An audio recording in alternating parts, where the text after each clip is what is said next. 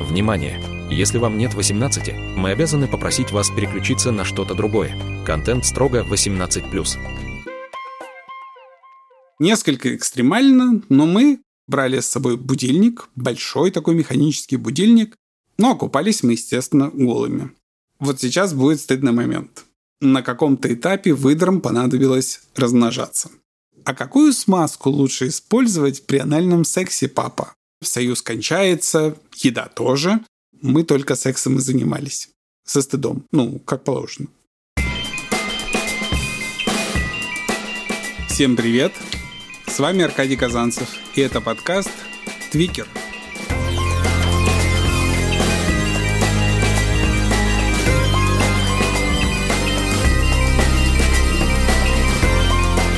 О моем квир-опыте, о решениях и их последствиях. Откровенно и без купюр. Ну, давайте сразу из огня да в полымя, как говорится. Без лишних лирических отступлений. Про первый раз – Сначала контекст и пейзаж. 89 год, Бамовский поселок, не маленький по меркам БАМ, 15 тысяч человек, районный центр. Для совсем молодых и тех, кто в танке, БАМ – это Байкало-Амурская магистраль. Гигантская советская стройка, на которую съезжались со всего Союза за деньгами, машинами и карьерой. Мои молодые родители приехали на БАМ с Алтая после середины 70-х. Им было едва за 20 с маленькой дочерью, моей старшей сестрой.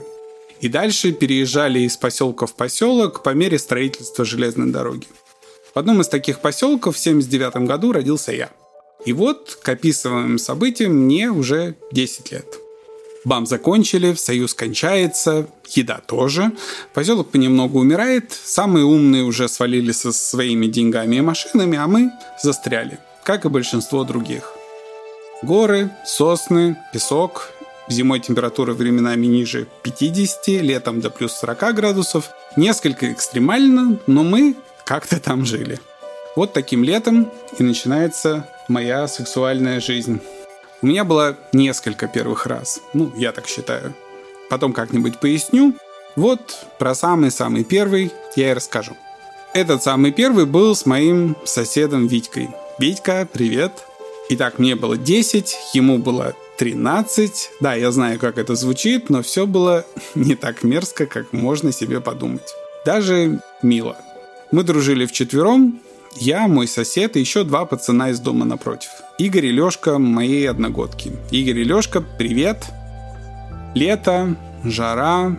Мы часто ходили на речку купаться, недалеко от дома было озеро, но там всегда было много народу, да и вода быстро зацветала и воняла тиной. Одно было ужасно илистое. Поэтому мы предпочитали речку, которая была гораздо дальше. Речки у нас там горные, быстрые и очень холодные. А лето короткое, поэтому вода никогда не прогревалась нормально. Но там были такие песчаные заводи, где было мелко и вода была почти горячая. Вот туда мы и ходили. Брали с собой огурцы с огорода на перекус, разводили костерок, чтобы поджарить хлеб, ну и высушиться. Пить можно было прямо из реки, вода чистая. И никого вокруг. Идти вот только далеко. Вот как-то раз мы купались и решили поиграть в выдр. Короче, даже не спрашивайте, кто это придумал, но эту деталь я помню очень хорошо. Мы рыли норы и гонялись друг за другом. Ну, вполне такие детские игры. Однако как-то очень естественно на каком-то этапе выдрам понадобилось размножаться. В шутку, конечно, мы залезали друг на друга, хохотали и дергались, но окупались мы, естественно, голыми. Играли мы в парах. Я с Витькой, Алешка с Игорем. И что-то в этой игре было такое, что в какой-то момент Витька залез на меня и перестал смеяться, задышал по-другому, задвигался иначе. Я очень хорошо помню это ощущение. То есть на мне лежит мальчишка, и я по сценарию вроде бы должен его сбрасывать и сопротивляться, но мне совсем не хочется. Мне хочется, чтобы он так и продолжал на мне лежать и сжимал меня руками. И Лёшка с Игорем тоже перестали вопить где-то рядом. Или это я просто перестал их слышать. Короче, я так и не понял, что именно произошло. Но это было что-то очень новое и очень стыдное. Никто из нас двоих не хотел, чтобы оно прекратилось. Но, может быть, и всех четверых. Потом мы услышали, что кто-то ходит в кустах и страшно переполошились, быстро оделись и пошли домой. Мы шли и молчали. Это было что-то новое, о чем нельзя было говорить. Никто ничего не обсуждал и не комментировал, и я точно знал, что мне очень хотелось, чтобы это повторилось. Как потом оказалось, не мне одному. Жили мы в доме на две семьи. И у наших соседей, то есть у Витькиной семьи, была баня. И мы ходили к ним мыться по выходным. С нашими отцами мы не любили ходить, они парились как сумасшедшие, а я никогда не любил сильный жар. Поэтому мы с Витькой ходили отдельно, уже после всех, когда баня немного остынет. И понятно было, о чем я думал перед очередным походом в баню. Что мы будем голыми, и кто знает, может это все повторится. Наступила суббота, мы пошли мыться, сердце у меня колотилось как безумное. Витька усиленно делал вид, что ничего не изменилось. Но я чувствовал и в нем какое-то напряжение. Он натужно шутил, плескался водой. И вот сейчас будет стыдный момент. И скажите мне потом, что десятилетний пацан не понимает, что делает. Короче, я прикинулся, что меня развезло от жары и сказал, что хочу полежать в предбаннике, отдышаться. Там была такая широкая мягкая скамья, обитая дерматином. Я лег на живот и сделал вид, что задремал. Витька погремел тазиками и затих. Я слышал, как скрипнула дверь, слышал, как он дышит. Сам боялся вздохнуть. А потом он на меня прыгнул. Ну, хохотнул что-то, видимо, прикрывая неловкость. Типа это такая шутка. Я, подыгрывая ему, без особого старания попытался его сбросить. Ну а потом мы просто забили на игры и смущение, и оно, то самое, случилось опять. Когда все закончилось, нам стало ужасно стыдно. Мы быстро оделись, похватали полотенце и разбежались по домам. Стыдно было и каждый раз после этого. Очень. Говорить о происходящем между нами мы так и не научились. Мы просто поддавались моменту, а потом старательно делали вид, что это такая дурацкая игра. И еще был один интересный момент. Я хорошо помню это понимание, типа мне не полагается поддаваться, и нравится это все мне не должно. Я должен продемонстрировать, что сопротивляюсь. Ужасно интересно, откуда это понимание, не знаю, ролевой игры во мне в этом возрасте. Ну или не ролевой игры, а необходимости продемонстрировать, что да, я знаю, что это все неправильно и плохо, и поэтому сопротивляюсь. Никто же не вдалбливал нам, что мальчики не должны ничего такого делать друг с другом. У меня вообще никогда не было разговоров о сексе ни с отцом, ни с матерью. Но этот усвоенный стыд уже был. Стыд вообще всего, связанного с телом, совсем плотским. Может быть, потому что в разговорах с мальчишками, ну, вы знаете, тех самых с глупым хихиканием, уже сам факт этих разговоров был стыдным, и поэтому мы хихикали. Но еще и в самих историях э, фигурировали только пацаны с девчонками, ну, или мужчины с женщинами. Но никогда два пацана или два мужчины. Так что это было какое-то непроговоренное табу, которое мы откуда-то унаследовали. Короче, мне уже трудно сейчас сказать, давно это было, но все это любопытно. Какое-то время мы занимались сексом только в бане по выходным. Как-то нас чуть было не застукал Витькин отец. Мы увлеклись и потеряли счет времени. Он пришел нас торопить. Мы услышали шаги на улице и едва успели заскочить в помывочную. Пришлось плескать на себя холодной водой, чтобы успокоиться. Хорошо, хоть покрасневшие физиономии можно было списать на парилку, хотя баня уже совсем остыла на тот момент. Такие вот мы были увлекающиеся товарищи. Потом нам стало этого мало, и мы стали встречаться днем, пока родители были на работе. У меня мать могла забежать с работы в любое время, и это было рискованно, поэтому мы встречались у него. Удивительно, как мы обходились без слов, как-то же мы договаривались. Но мы старательно избегали каких-либо разговоров на эту тему. Мы, по-моему, даже перестали участвовать в этих самодеятельных секс-просветах с хихиканием с другими мальчишками. Может быть, потому что боялись как-то себя выдать. Смешная деталь. Помню, мы занимались сексом на полу в ванной, постелив плед. В ванной, потому что это была самая дальняя от входа в Витькину квартиру комната. Если вдруг кто-то бы нагрянул домой, то мы бы хоть успели одеться. И вот мы брали с собой будильник, большой такой механический будильник, чтобы не упустить момент, когда родители вернутся с работы. Да, мы были ужасно увлекающимися ребятами. Я очень хорошо помню громкое тиканье будильника и Витькино сопение в гулкой ванной. Естественно, кто-то захочет спросить, был ли это полноценный секс. Ну, любой секс с удовольствием – это полноценный секс, понятно. Точнее, был ли он, что называется, проникающим. Да, чаще всего было и проникновение.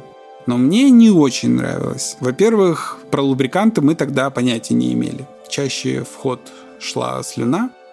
Как-то в бане мы были намылены, и у нас случайно получилось с мылом. И это очень неприятно, скажу я вам.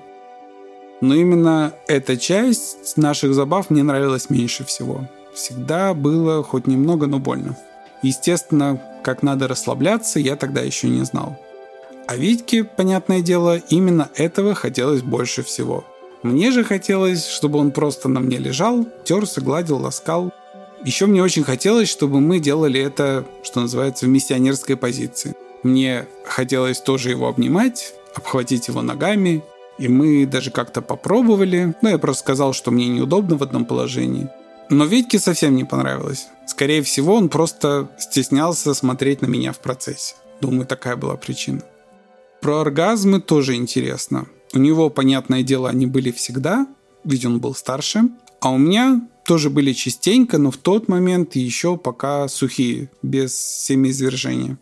Когда он кончал, во мне вскипали одновременно раздражение и брезгливость раздражение, потому что, ну вот, все и закончилось, а хотелось бы, что подольше, а брезгливость, потому что, типа, фу, мерзость, зачем это?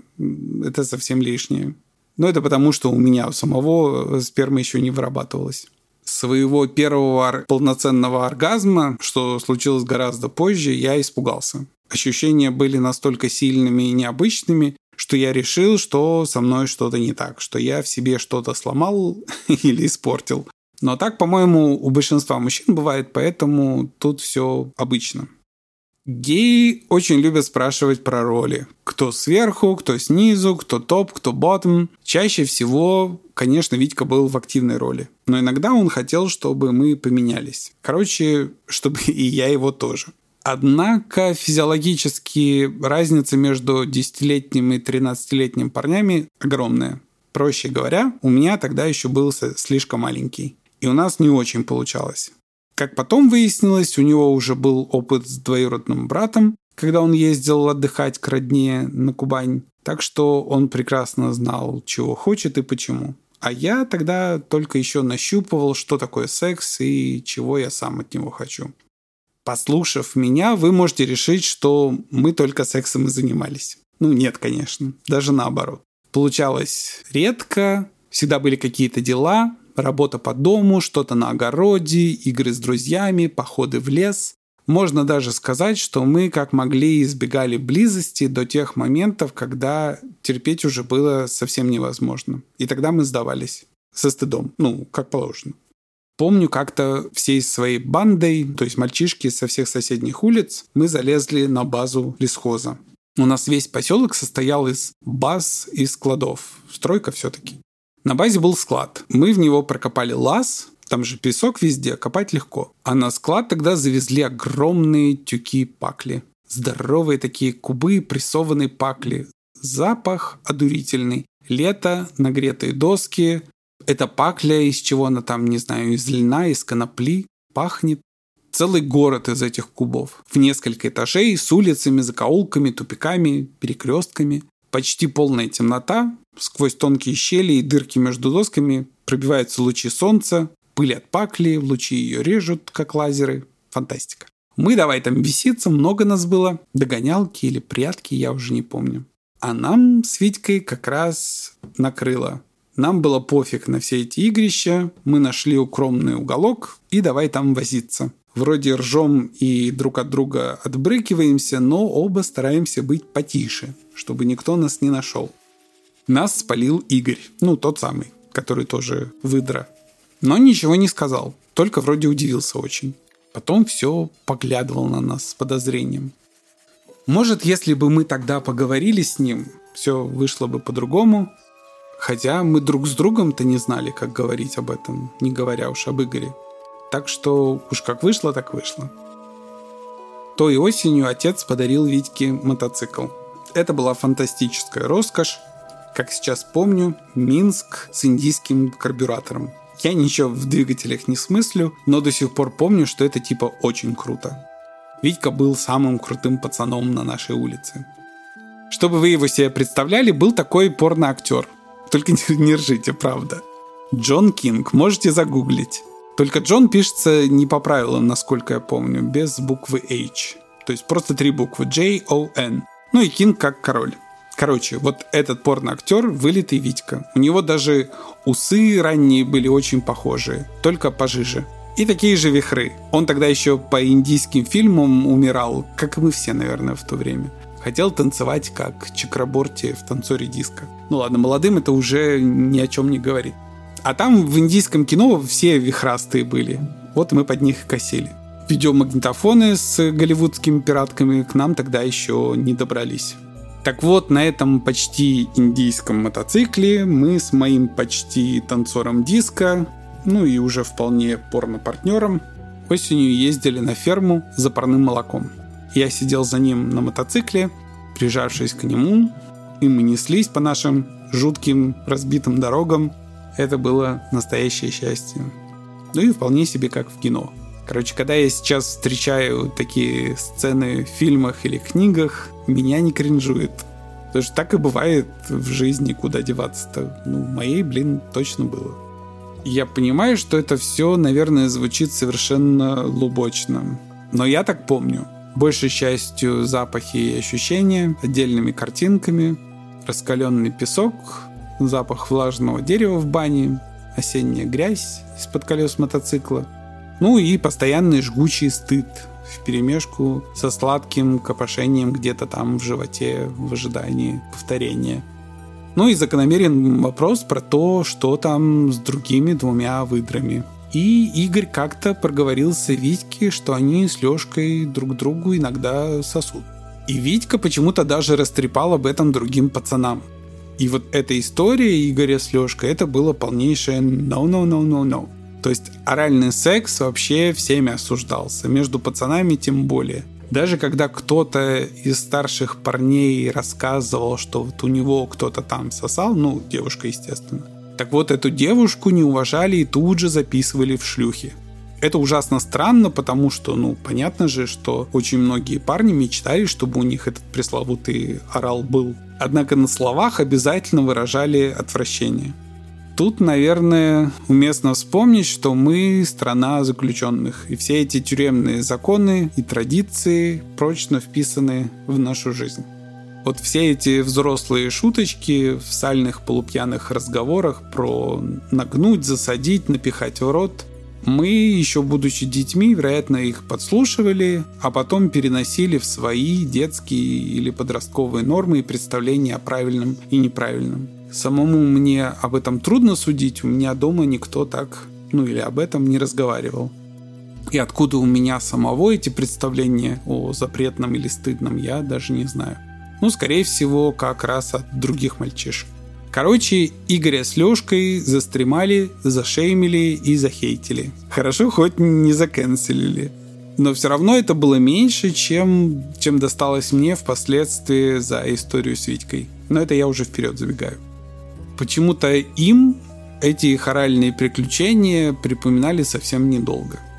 А у нас с Витькой орального секса никогда не было. И даже в голову, наверное, не приходило. Не потому, что нельзя, а просто не приходило.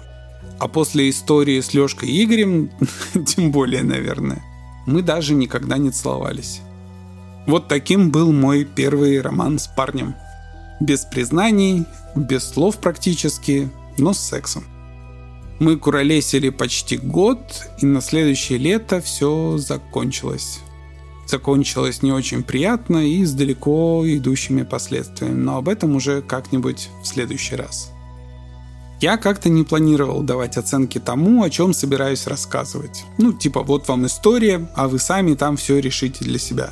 Тем более в категориях нормально, ненормально, рано, не рано. Но я вот о чем подумал я попытался представить, что я сам отец. И вот у меня сын 10 лет, ну там третий класс, ранец книжки про дружбу и так далее. И он приходит, представим, ко мне и спрашивает, а какую смазку лучше использовать при анальном сексе, папа? Какая у меня была бы реакция, можно даже не спрашивать, наверное. Уверен, что большинство сказали бы, у меня был бы шок, ужас и желание убить того, кто с ним это сделал. Ну и наверное, была бы моя первая инстинктивная реакция. Несмотря на то, что у меня у самого был такой опыт. И это странно. Проблема даже не в том, что мы, становясь взрослыми, забываем, каково это быть э, детьми. И забываем, что с нами происходило. А эксперименты разные, уверен, были у многих из нас. И проблема не в том, что нам кажется, что мы знаем, как лучше. В чем-то другом здесь проблема. Ведь в моем случае это не было насилием. Это был тот самый пресловутый секс по согласию. Мало того, я сам лично прикладывал немало усилий, чтобы это происходило снова и снова. Я вообще не воспринимал этот опыт как травму. Совсем наоборот. Вот то, что случилось после, вот это стало травмой. Но мы сейчас не об этом. Понятно, что все это было слишком рано. И все хорошо, что происходит вовремя.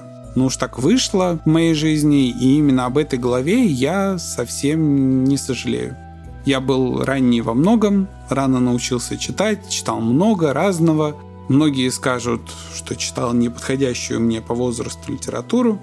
Но кто может об этом судить? Мы все развиваемся с разной скоростью и формируемся как личности тоже по-разному. Из детского я сам вырос очень быстро. У меня уже было мнение по разным вопросам, а значит и голова соображала. Что я тогда должен был заставить голову перестать думать и остановиться в развитии? Ну, нет, конечно. Короче, не знаю.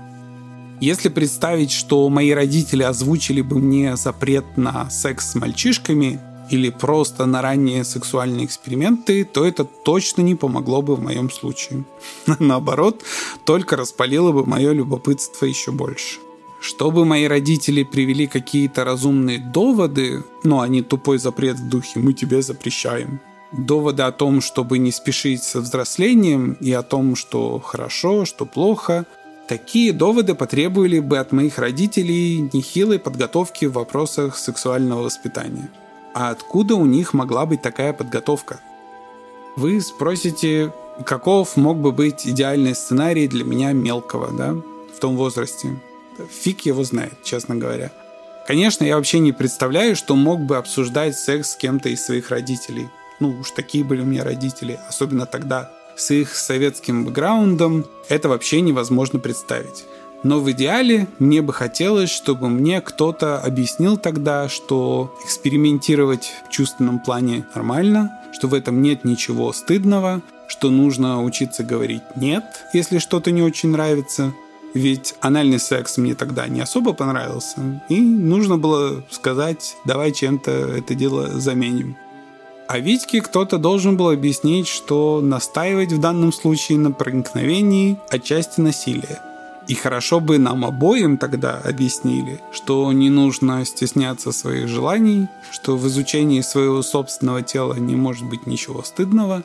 А еще, наверное, мне было бы важно знать, что меня примут и постараются понять, несмотря ни на что. И это, наверное, самое главное. Что это такая безусловная вещь со стороны родителей, чтобы я не чувствовал себя тогда странным или ущербным, а я себя именно так тогда и ощущал. Все говорят про секс с девчонками, а я хочу лежать с пацаном. Странный чувак. Пожалуйста, не принимайте это за морализаторство. Я просто рассуждаю, потому что у меня нет ответов.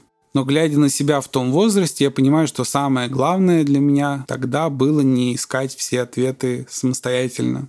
Сейчас, конечно, есть интернет, но русскоязычные э, ресурсы для детей того возраста по вопросам ЛГБТ плюс просто отсутствуют. Мало того, они под запретом, не в порнухе же детям искать ответы на свои вопросы. Короче, как-то нужно было начать, и вот так я начал. Не судите строго, оставайтесь со мной. Дальше будет много разного, хорошего и плохого, смешного и грустного. Комментируйте, мне очень важен фидбэк, обсуждайте, подписывайтесь. С вами был Аркадий Казанцев, искренне ваш Твикер.